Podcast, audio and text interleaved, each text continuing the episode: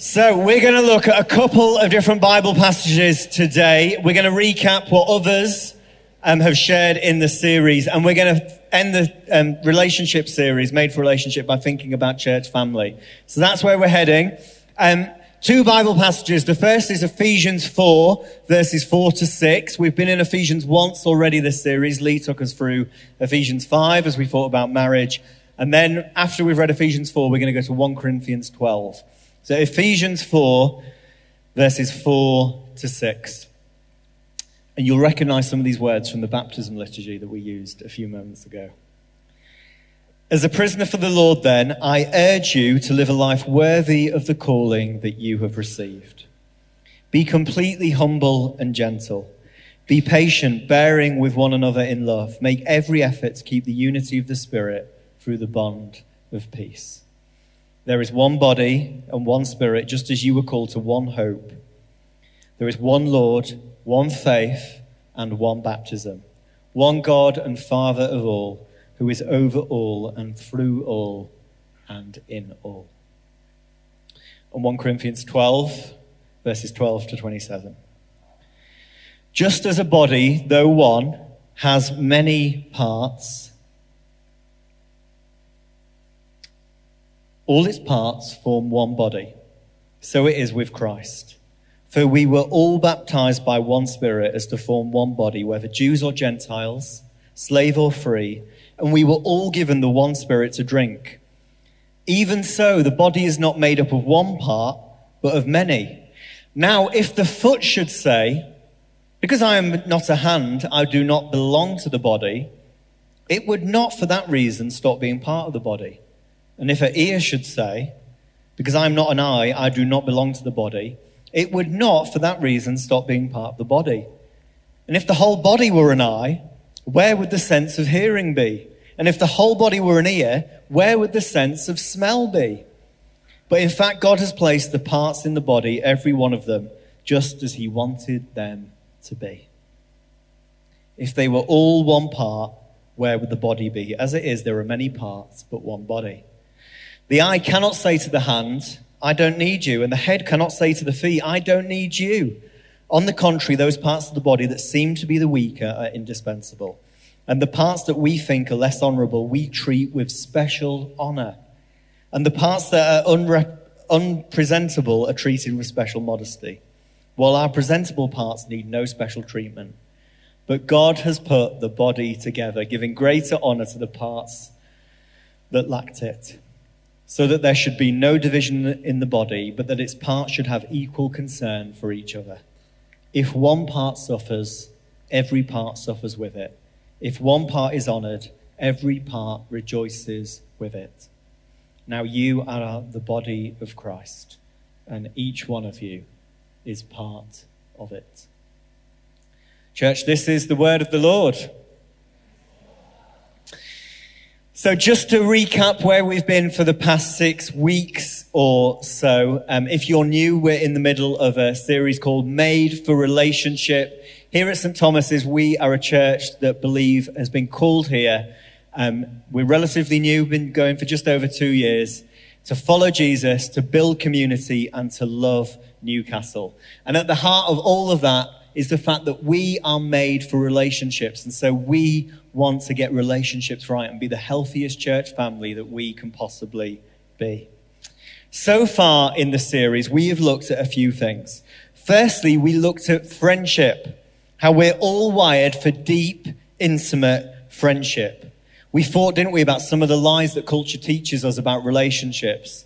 That the highest form of relationships in culture seem to be romantic.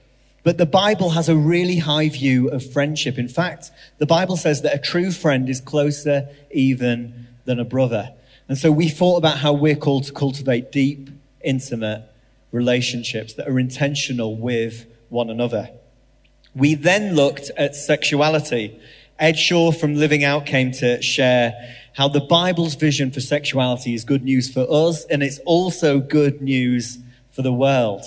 He shared his story about how his own openness about his own sexuality, um, being attracted to men, and seeing where the Bible te- what the Bible teaches about sex, that sex is for marriage and marriage is a lifelong union between a man and a woman, has brought so much freedom to him as he's explored that in the context of community and seen how that is good news for us. We then looked at dating with Adam and Abby, which was fantastic. Dating isn't really a thing in the Bible, of course.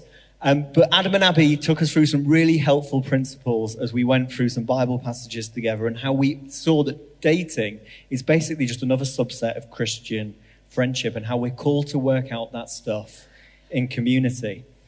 The week after that, Lee took us through the doctrine of marriage as he took us through Ephesians 5 and the Anglican marriage liturgy. And, liturgy. and Lee spent some time debunking some myths about marriage that it is not better than singleness, that it does not make you any less lonely, that it is not the relationship that we should all be striving for.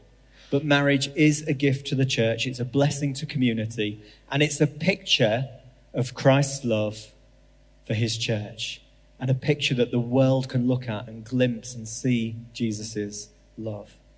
And then last week, Alice and I took us through 1 Corinthians 7, where Paul seems to suggest that singleness might even, for some people, be better than marriage. Paul writes to the church in Corinth and says, I wish you were all single as I am. We thought about how singleness is a gift. It's a gift to the church, it's a gift to the individuals who are single. And we thought about some of the ways in which we need to repent and have the culture of the church in the West in particular critiqued, and how we need to be more honoring and loving with our language. And we thought about how singleness helps us redefine community and love and sex and family. And that's where we ended last week. And today we're thinking about family and about church family in particular.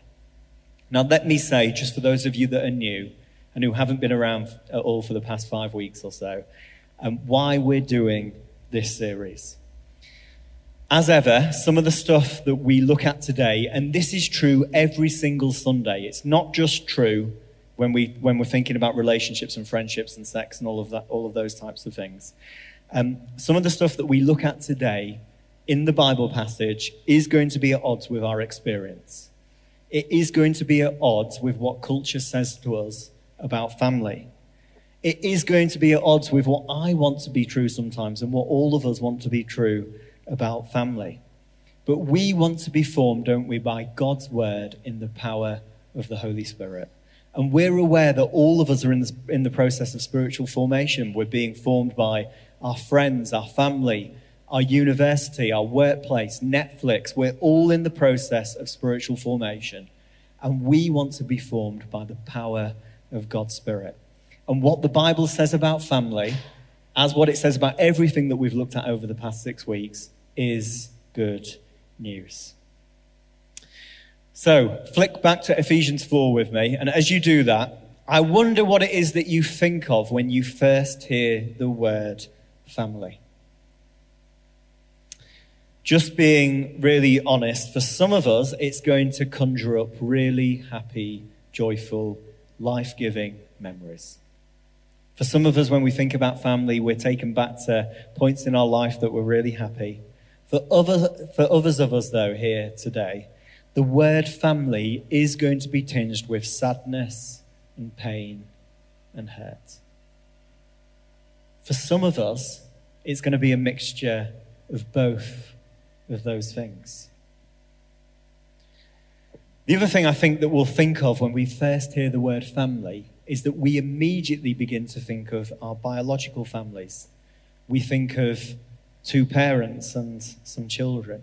And yes, that is family. One of the ways in which God is ordering creation is through the biological family. But that is not the totality of family. The Bible's picture of family does not stop with the biological unit, it is not the ultimate vision of family, even. The church is the ultimate vision of family in the Bible. Now, it's worth saying again at this point for some of us, some of us here today have probably had really difficult relationships with church family as well. Stuff has been said to us in the context of church or about, about us that we may have heard about, or we've had really difficult, painful um, relationships with people in, in churches, or maybe even in this church. And that's because we're all human. We all make mistakes. The church is not perfect. One of the reasons, though, that we, we were so keen on doing this series is that as we start out as a relatively young church, just two and a bit years old, we want the Bible to teach us how we can build the healthiest relationships with each other so that we can be the healthiest church family that we can possibly be. Because that is the biggest gift to this city and to this region and even the world when the church learns what it means to deeply love one another, to bear with one another, to rejoice with one another, to grieve with one another. The church at its best is the most wonderful, amazing thing.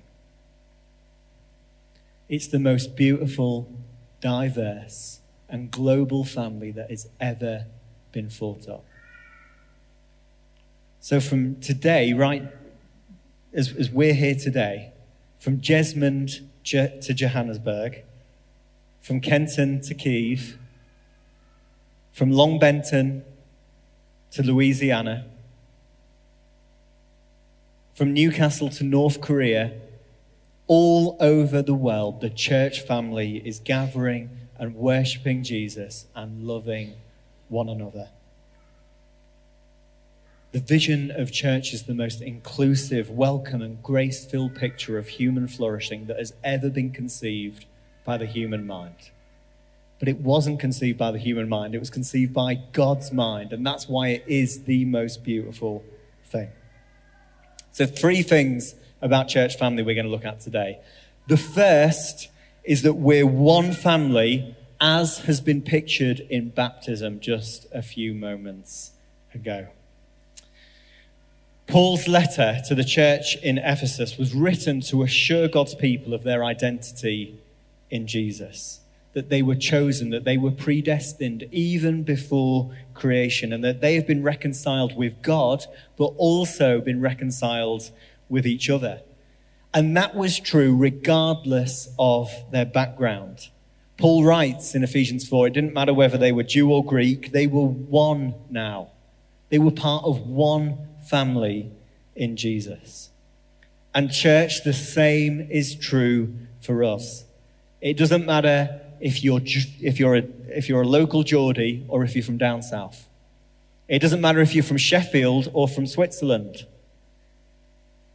Charlotte's from Sheffield, Emily's Switzerland. It doesn't matter if we're black or white, rich or poor, young or old, Asian or South American, all of us have been made one in Jesus through baptism. And this is what Paul is trying to hammer home in Ephesians 4. So look at Ephesians 4 with me. The first verse that we looked at live a life worthy of your calling. In verse 2, he explains what that looks like a little bit. It means being patient, bearing with one another in love. We spent a lot of time thinking about that six weeks ago, didn't we, when we were looking at friendship. In verse 3, he says, Stay united, keep the spirit of unity. The Holy Spirit is the spirit of unity. There's only division in the church because we mess up and because we sin. Verse 4, Paul says that this is why we should do all of those things because we are one. There is only one body because there is only one spirit, there is only one baptism. The same spirit that dwells in me dwells in Will, who dwells in Essie, who dwells in Charlotte, who dwells in Bryony, and so it goes on. The same spirit resides, resides in each of us. And we all have one shared hope. And the hope is not ourselves, it's not our level of intellect, it's not where we come from. Our one hope is in the person of Jesus Christ. And this is what Paul is getting at when in, in the fifth verse we looked at from Ephesians 4, he writes there is one Lord, one faith, and one baptism. Baptism is a brilliant picture of us being one family. Everybody who's been baptized throughout history has been baptized using exactly the same words.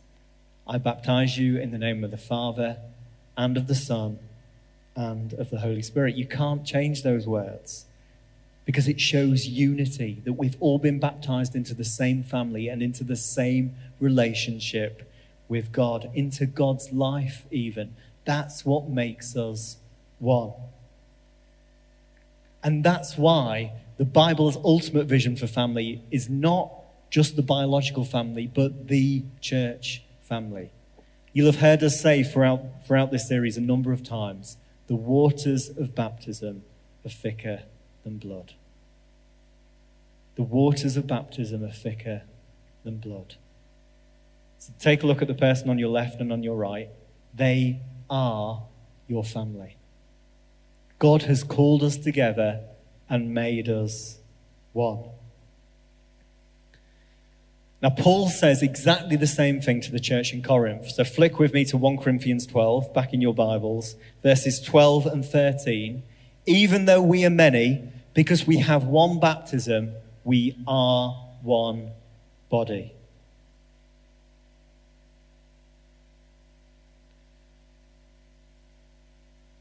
As Charlotte and Emily were baptized just a minute ago, the same Father was speaking his affirmation over them. Every time somebody is baptized, I said this um, a moment ago. What's true for Jesus in his baptism is true for us in ours. As Jesus was baptized, the Father speaks over him Here is my Son, whom I love. With him I am well pleased. And the Holy Spirit descends on Jesus. The same just happened with Charlotte and Emily. God speak, God the Father speaks over them. You are my daughter whom I love. With you I am well pleased. And the promise of the sign and seal of the Holy Spirit was given. Now, what was happening in the church in Corinth was that some people were thinking that their gift or their calling was more important or sometimes less important than others. And as a result, factions were rising in the church. Now, this is always going to be true in the sense of, you know, you can't do church with 250 people, 300 people, 3,000 people, even 50 people. Um, you, you can't build the same level of relationships with everybody, and that's why we have small groups, different congregations, etc., etc. But the call on us as a church family, regardless of all of that, is to model that we are one. We are one family. And one of the things that we're going to be thinking about in small, in, in small groups, although lots of you will be at the worship night on Tuesday, still have a look at the resources. One of the things that we're going to be thinking about is how we can model the fact that we are one. That we're one family together. Now, because we're one family, the second thing that I want us to think about today, and Paul really hammers home this point in 1 Corinthians 12, because we are one, we all belong. We all belong. Now, Paul's theological vision for the church family that we've read about in Ephesians and um, 1 Corinthians has some real implications for how we do relationships with one another. And this is one of the most significant that every single one of us belongs. If you look at verses 15 to 19 in 1 Corinthians 12, Paul uses some fairly um, vivid imagery to, to, to sum this up. A hand can't say that it doesn't belong to a body because it's not a foot. An ear can't say that it doesn't belong to a body because it's not an eye. We need each other, and all of us belong together. Now, I know how tempting it is for us to look at the people around us. Maybe to look at the people in our small groups, or to, you know, when we come on a Sunday, to look at the people that are worshipping with us and come to the conclusion I don't belong here. And that could be for a whole number of reasons. But Paul's really clear, isn't he? The foot can't say, because I'm not a hand, I don't belong to the body. Now, perhaps you feel that because you're not like Will, that you don't belong here. Or because you're not like me, you don't belong here. Or because you're not like Lee, you don't belong here. Perhaps you compare yourself to other people and think, there's no way that I could ever belong in the church family. Perhaps there's some stuff that we're carrying from our past. And when we walk into church or we turn up at small group, we think, if only they knew what I'd done. Or if only they knew what had been done to me. There's no way that they would think that I should belong. The lies of the enemy get in, don't they? And we suddenly begin to exclude ourselves from belonging. But Paul's really clear because we have the same baptism, because we have the same life story, because we've all been raised from death to new life in Jesus, we all belong. So, for those of us that have excluded ourselves from belonging, because we compare ourselves to others, or because of stuff that we've done, or stuff that's been done to us, or because we don't feel that we're a cultural fit, or whatever it might be, my prayer is that those lies stop today in Jesus' name. And that you hear me say, you hear Paul say, you hear God say over you that you do belong. This is home. David Watson, who was previous vicar of St. Michael le Belfrey, where um, myself and a few of the planting team came from a couple of years ago, he wrote this in his book, I Believe in the Church. When we come to the cross of Christ, we come not as Protestants or Catholics or anything else. We come as sinners who urgently need the mercy and forgiveness of God.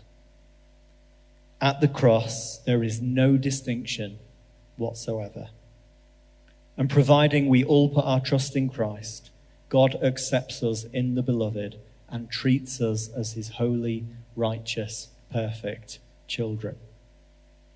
And once again, there is no distinction.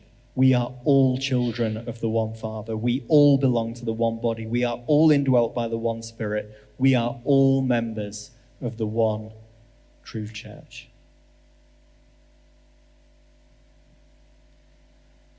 Now, my prayer has been over the past six weeks that we'll, that we'll have seen as we've looked at these various different topics how what the church teaches on relationships and singleness and sex and marriage and all of the stuff that we've looked at is the most radical and inclusive thing that has ever been thought of by the human mind, as I keep saying.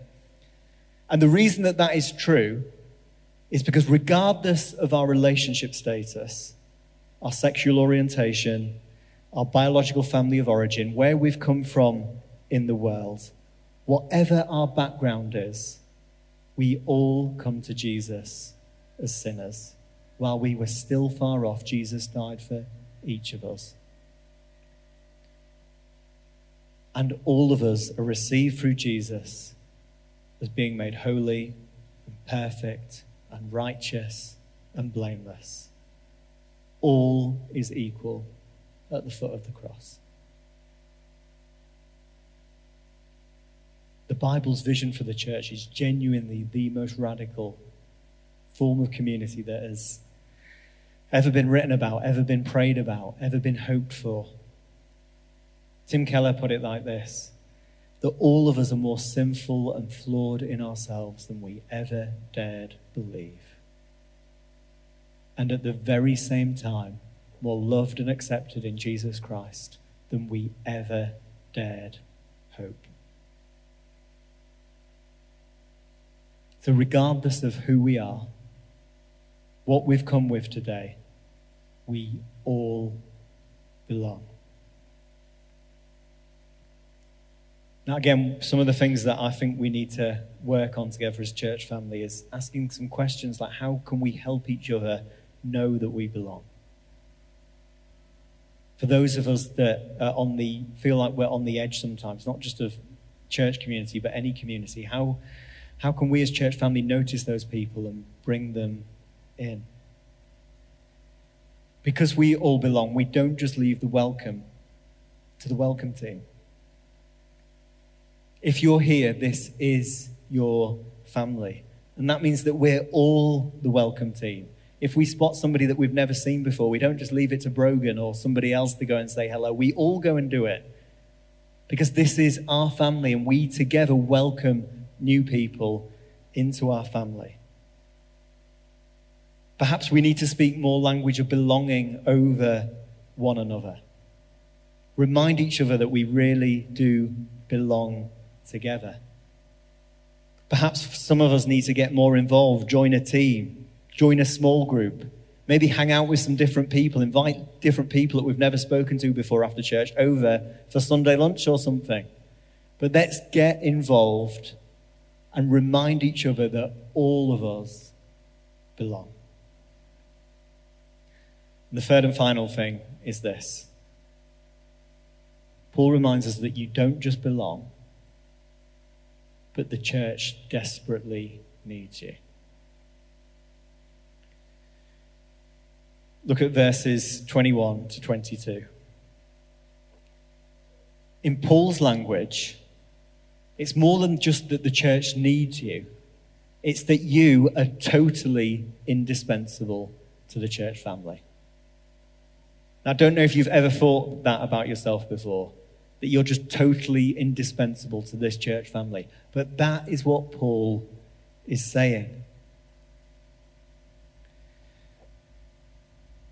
Perhaps we need to behave more as a community as if this is really true. Just after the Second World War, the Archbishops of York and Canterbury wrote an extraordinary letter that went out to every single member of the Church of England. Anyone who was baptized and worshipping in the Church of England had this read to them or got this delivered. And they basically wrote to every Anglican in England um, these things that all of the baptized and worshipping members of the Church of England should do these things follow the example of Jesus and bear witness to him in evangelism have a healthy rhythm of daily prayer, read the Bible diligently and carefully, take communion faithfully and regularly, serve the church and the community, give financially to the church, uphold the ter- church's teaching on marriage, ensure that children are brought up to love and know Jesus, and come to church every single Sunday. Now, it's an interesting list, isn't it? One that I still think we should probably reissue quite a lot. But why did they write that Christians should attend and show up for church every single Sunday? Well, the reason that they wrote that is because every single one of you, every single Christian is completely indispensable to the church family. You are an essential part of the church. It's not just that you belong, it's that you belong and you are totally essential.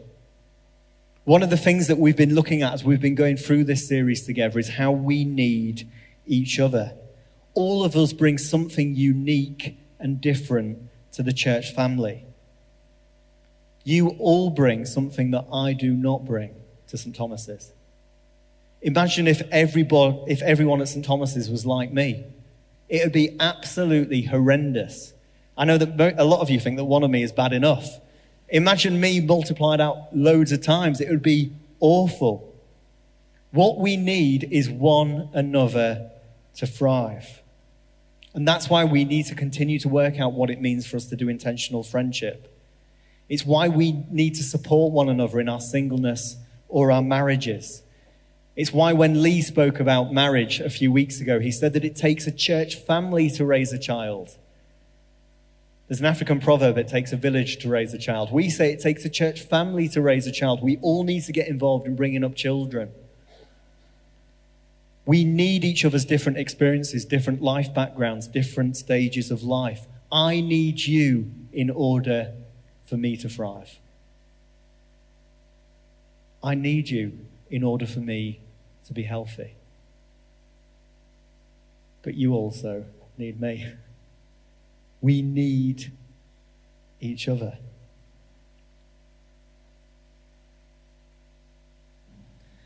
So, what do we communicate if we decide to not show up for several weeks or a few months?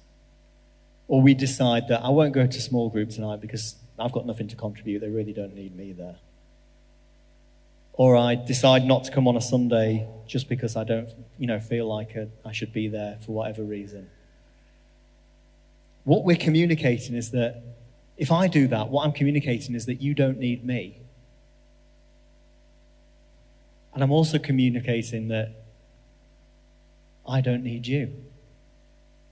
But the Bible says that we need each other. And so, one of the things I really want to say today is please don't rob me of you. Don't rob the person on your left or on your right of your presence, of what you uniquely have to bring. I was talking about this with um, Luke and Libby on Thursday evening with, with Ellie, my wife, and um, we were talking about how, you know, being part of the church family is costly, how it, how it requires something of us that we sometimes don't want to bring. It requires our effort and our energy and our money and our time and our emotional commitment. And sometimes that's challenging and that's difficult. When I got home later that evening on Thursday, I read this article written by Megan Hill, who writes for the Gospel Coalition, and she wrote this The church is not a man made society that we can participate in or opt out of according to our own level of comfort. The church is not the neighborhood association or the library club or the local football club that don't obligate us to personal sacrifice when things get tough but family does. And because God's people are our family, we will hold our own preferences and priorities loosely. We will open up our hearts and our doors. We will pull up another chair to the dinner table and add another name to the prayer list. We will give the church family our groceries and our furniture and our smiles and our hugs. We will share their grief and trials and their disappointments we will always look for ways to show love. But as a result, we will expect to have less money and less free time than we would have on our own. We will expect to have added sorrow, but we will also expect to have great joy.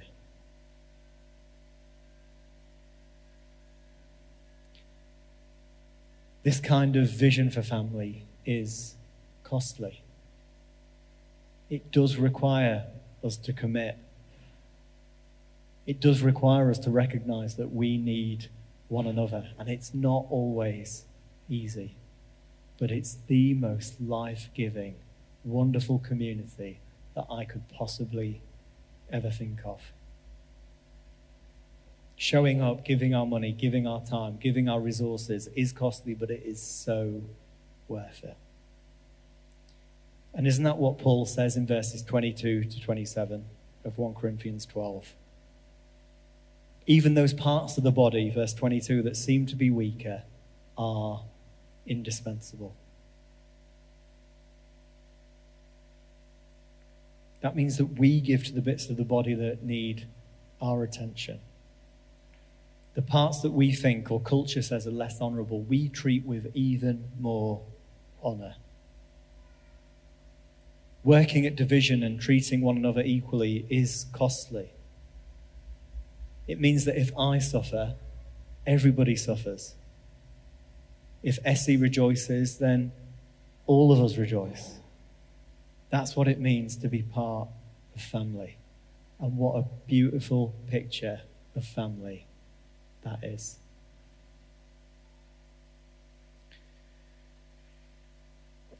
So, some questions that we may want to think about in light of this point that we need each other, that each of us is indispensable. Where do I need to commit more to this family? Where do I need to give more? Where do I need to celebrate more? Where do I need to grieve more with the people that I know are grieving and for whom life isn't easy at the moment?